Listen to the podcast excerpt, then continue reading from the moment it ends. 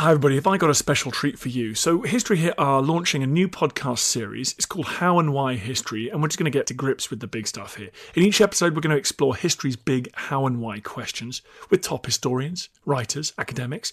We'll be ranging from the ancient world right up until the most recent times. You're going to get a one-stop overview of history's most famous names and the big world-changing events. So listen to this one. If you like it, search for How and Why History wherever you get your podcasts. Subscribe. We're going to publish a new episode of this podcast every Tuesday for 8 weeks, but you can get all 24 produced episodes on the How and Why History feed. Another one on Pearl Harbor is already there. It's brilliant. In this first episode, Attila the Hun comes under the spotlight. Enjoy. He was a man born into the world to shake the nations, the scourge of all lands, who in some way terrified all mankind by the rumours noised abroad concerning him. He was haughty in his walk, rolling his eyes hither and thither, so that the power of his proud spirit appeared in the movement of his body. He was indeed a lover of war, yet restrained in action, mighty in counsel, gracious to suppliants, and lenient to those who were once received under his protection. He was short of stature, with a broad chest and a large head.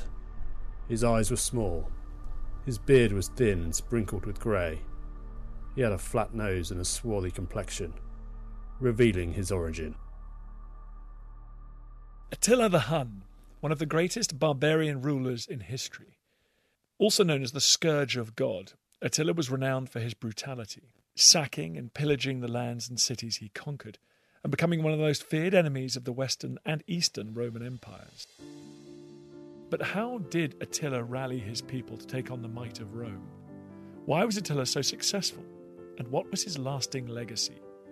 To answer the big questions on this notorious figure, History Hit's Rob Weinberg met Professor Peter Heather of King's College London. This is How and Why History. Peter, thanks for joining us. My pleasure. Who was Attila the Hun? Attila the Hun is the nephew of the first really powerful Hunnic king that we hear about in the sources, a man called Ruzia or Rua, depending on which source you read. And he comes to power over the Hunnic Imperial Confederation, probably in about 440. The details of that are not clear. What we really see is what he does next. Who were the Huns? Where were they located? At the time that Attila comes to power over the Huns, they're located in what's now the Great Hungarian Plain, the Puszta, and that is about 440. They'd probably been there for about a generation, for about 30 years, since around about 410. Before that, like many nomad groups, we find them operating in a similar steppe zone above the Black Sea in the south of what's now the Ukraine. And that's where they first come to the notice of Roman commentators in round about 370, so 40 years before they move to Hungary.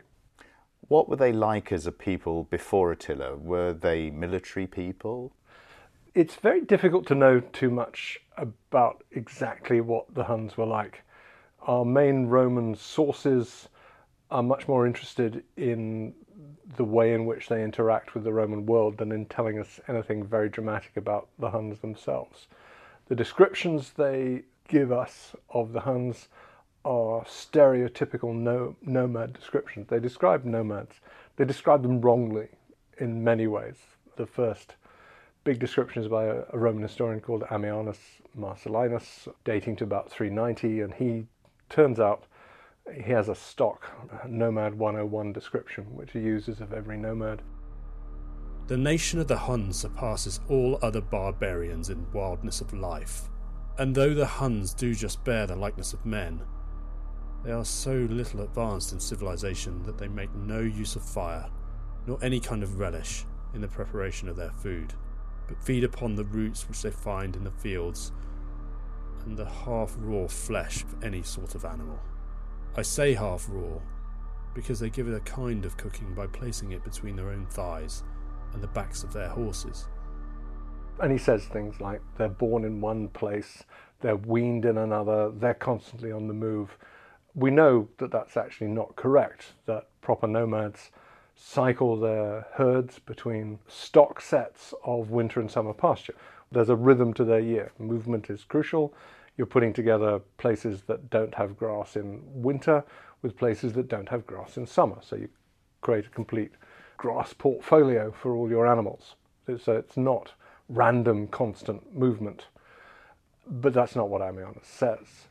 Then, every so often, there can be periodic crises that push the Huns out of a rhythm of movement between one set of summer and winter pastures and into a new area. And that's clearly what happens around about the year 370, which is when they start to make this impact, at that point on the fringes of the Roman world rather than on the Roman world directly.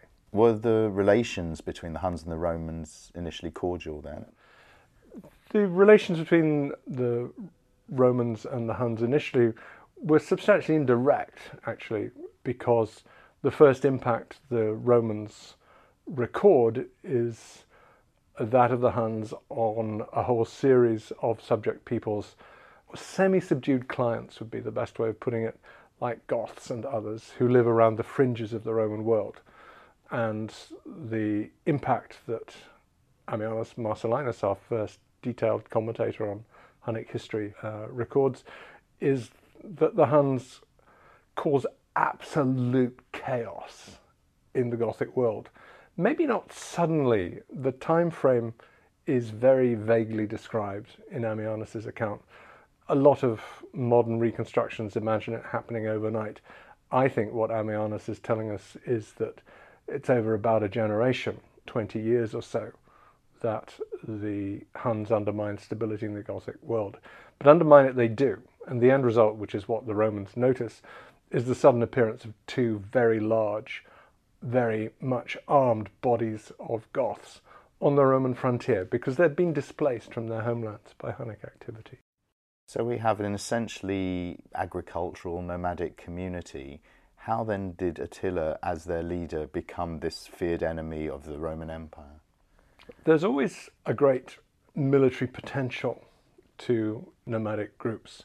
They are fabulous horsemen. They in fact run, when they're proper nomads, they run a whole constellation of animals, because the thing is that horses are, as anyone who looks after horses will tell you, eat a hell of a lot and don't give you all that much in return.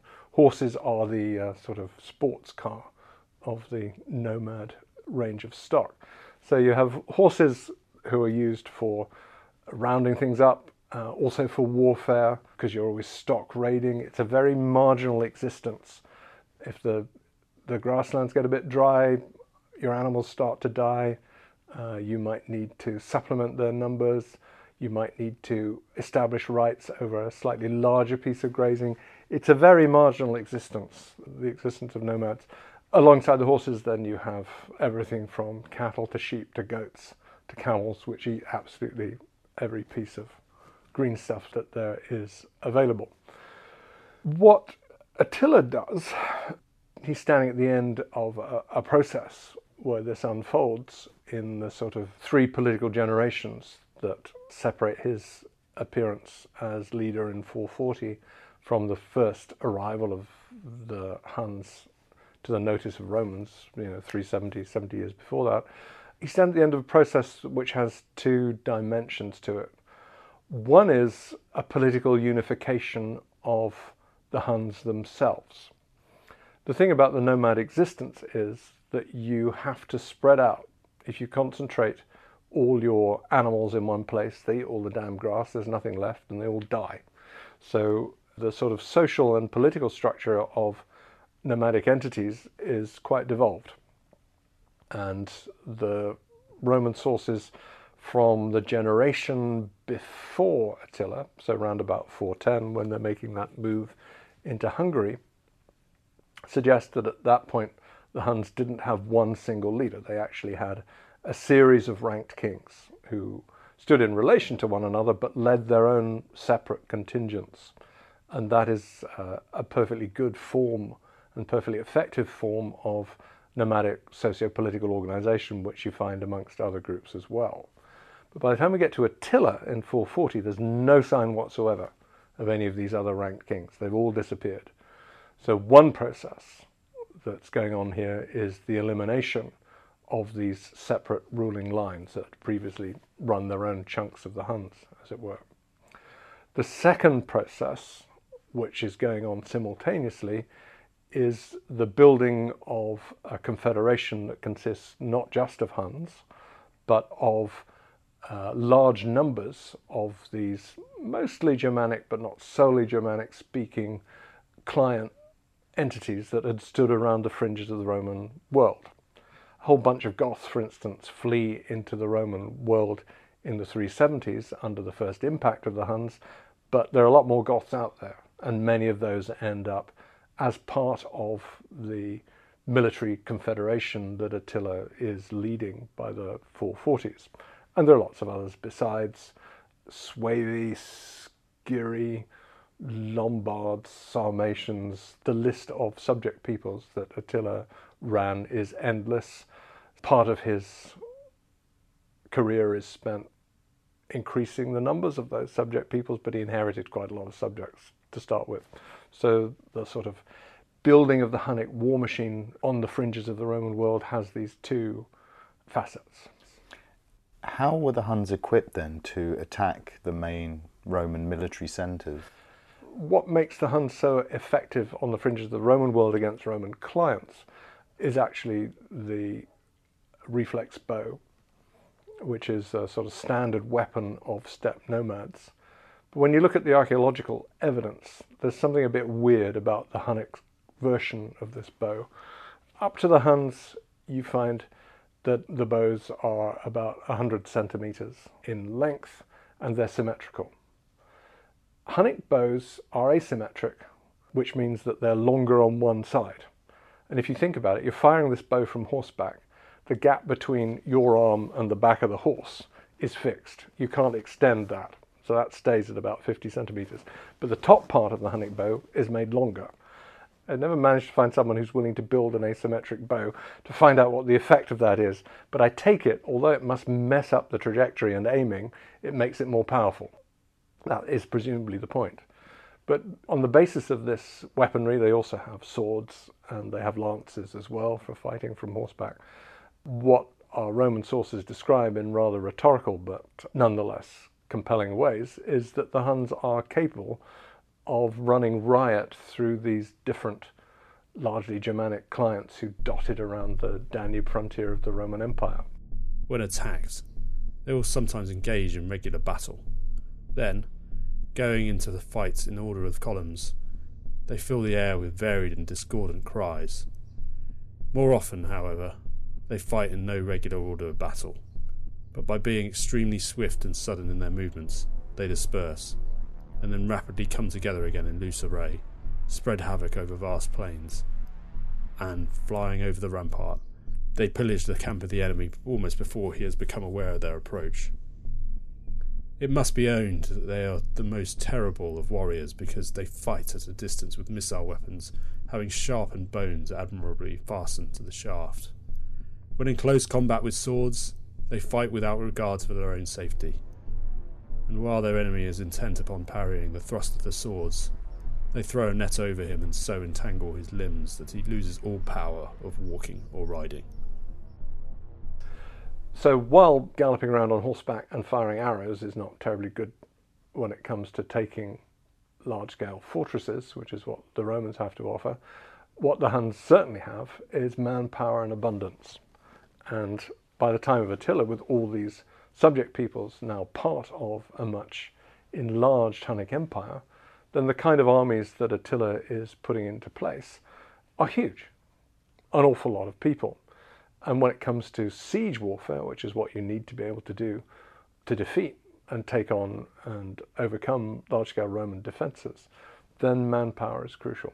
And the few detailed sieges that are described are all about digging trenches, building ladders, building siege engines, everything that you need lots of manpower. So what was the sequence of Attila's campaigns?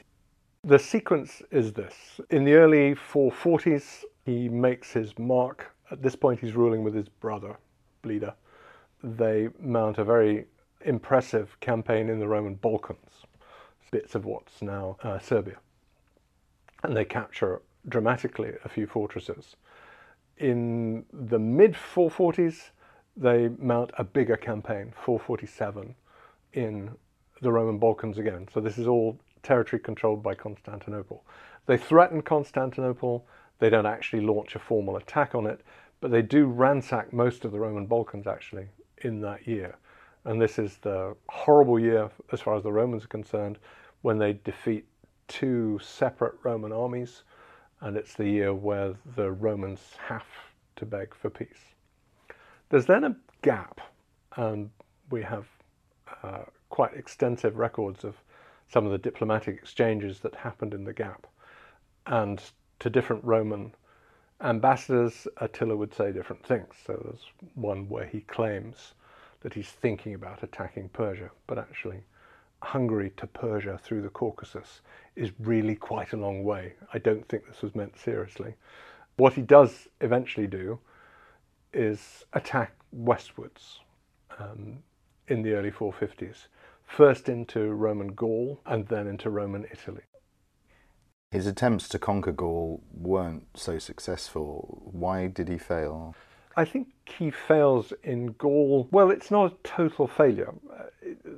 You have to think about, why is he making war at all? What's the purpose of warfare within this structure? And I think it follows from the nature of the structure. All these different subject peoples are there because they've been conquered. They didn't vote to join some kind of Hunnic confederation. And actually, the long-running theme in the Roman sources and the great sort of Roman counter-strategy to Hunnic success is that you can always sow trouble among the subject peoples. You can always get them to try and come over to you. They don't want to be there. They are given some share of the booty from the campaigning, but they're clearly unwilling arrow fodder for the Hunnic armies. So you've got to think that the Hunnic Confederation has this core of Huns and then a whole bunch of other people who probably don't want to be there and who are trying to get away from Hunnic control as and when they can. There are, in other words, a lot of inner tensions and problems within this Hunnic imperial structure. The point of warfare, on the scale that Attila's mounting it, emerges from thinking about that structure. And I think it's twofold. One, it keeps them all busy. If you march them out and keep them fighting, they won't start fighting you. Point them in a direction and keep them under control. But secondly, as long as you're victorious, then of course it gives you some booty to hand out to them, and the archaeological materials make it clear that some of the gold that Attila got was passed around. But also you establish your own victoriousness by winning victories over the Romans. So it's a kind of stick and carrot approach. They're scared of you anyway. They don't like you, but they're scared of you. And if you keep on winning victories, they're even more scared of you. And if you pass out a bit of gold to keep them, or their leaderships at least, happy in the interim, then you're winning on all fronts. So, as I understand it and think about this structure, you have to use it. It is a war machine. And if you don't use it, it will start to fight amongst itself, either different subject peoples fighting to throw off Hunnic domination, or different subject peoples fighting each other, which they also do after Attila's death. So basically, you've got to think about a whole bunch of people who really don't want to be there, who are forced to be there, with an awful lot of resentments. And warfare is the way of keeping those resentments under control. Basically, Attila has to campaign on a pretty regular basis. The big question's always been, why did he turn to Gaul, the turn to the west, as it's sometimes talked about in the literature? But what people are not thinking about there is that he's got to go somewhere. He's got to use this machine, or it will start to fragment, it will start to fight itself. And basically, he's got everything out of the Roman Balkans, out of Constantinople, that he's likely to get, quite staggering sums of gold following those great victories in 447. So he's done that. The East Romans don't really have anything else readily to hand. You can't get past Constantinople, start attacking Asia Minor. That's not possible. So we need another target. Persia, I think he was only joking, but it's too far away. Gaul is the next place to go. But Gaul is much further away than the Balkans, and this is not an organized military force with lots of logistic support. This is a ramshackle army that has to carry most of its own food or support itself from ravaging the countryside. The problems of warfare get greater over distance, much greater. It's a geometric progression of difficulty for this force. But Attila does need to use it, and I think that's what he's doing in Gaul.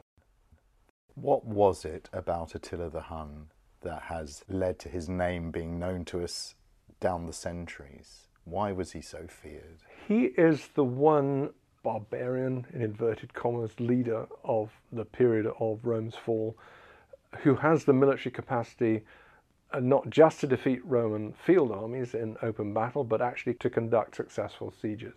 No one else can do that. There are two or three other occasions when Goths or Vandals achieve very substantial military victories, but they do not have the capacity to take heavily fortified, defended Roman cities. Attila did.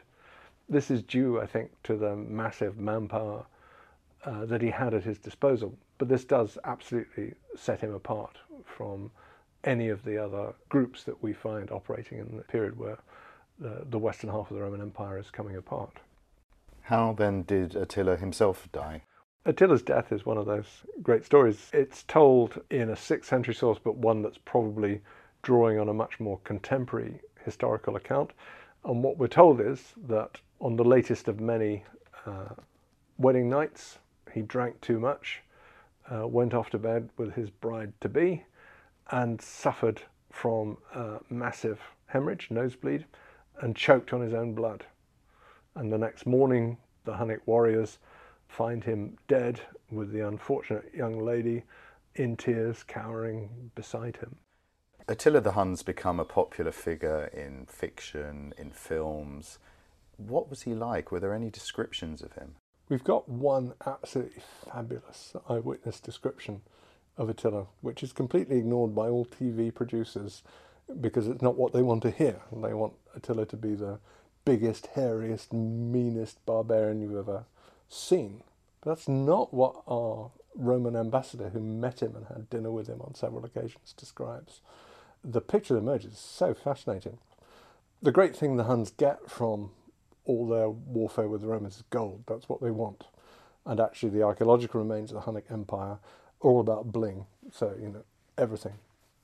Fittings for your horses, spurs, bits to attach to your bow, they're all made of gold. So you've got to imagine the Hunnic court full of these grandees absolutely covered in bling. But in that context, the description of Attila is very striking.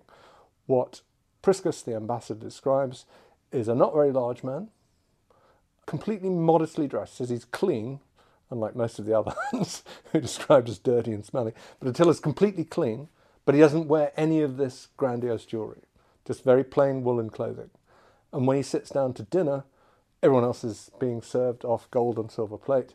Attila eats from wooden plates and drinks from a wooden goblet and just has simple foods. It is not the sort of great barbarian conqueror that's being described, but the kind of mastermind, a cunning, canny mastermind who's in control of what goes on. And that's, I think, also reflected in his policies. To my mind, what you've really got to have in mind is someone more like Michael Corleone out of The Godfather, not some huge, hairy barbarian. What was the legacy of Attila and the Hunnic people after his death? The legacy of the Huns is substantial in different dimensions, actually. Obviously, there's the mythical dimension, is very substantial. Attila is a figure in medieval Germanic heroic literature. And he's there because the medieval Germanic poets are reading these late Roman sources. And he's described in those sources as the ruler of Scythia and Germania. So this extraordinary figure. So Attila has an afterlife in all kinds of heroic poetry. More immediately, his empire collapses quickly and dramatically after his death. So he dies in 453. And just 16 years later, the last two of his sons that we know about are asking for asylum in the East Roman world. What had happened in between is that that aura of invincibility that Attila had was not inherited by his successors, who fought amongst themselves over his inheritance. And all those subject peoples didn't want to be part of Attila's Hunnic structure start to revolt. And one by one, in the intervening decade and a half, they had re-established their independence of Hunnic control. So the Hunnic Empire collapses very quickly as it had been built, and the control of Attila's dynasty is lost, and they become, the last one becomes a kind of Roman client on East Roman soil.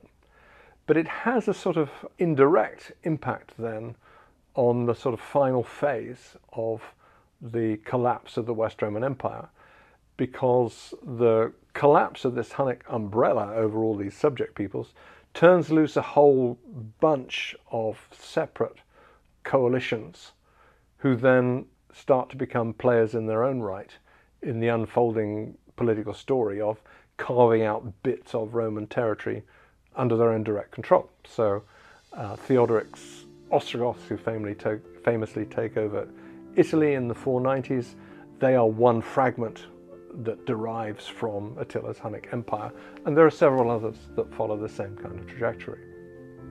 Peter Heather, thank you for joining us. My pleasure. How and Why History.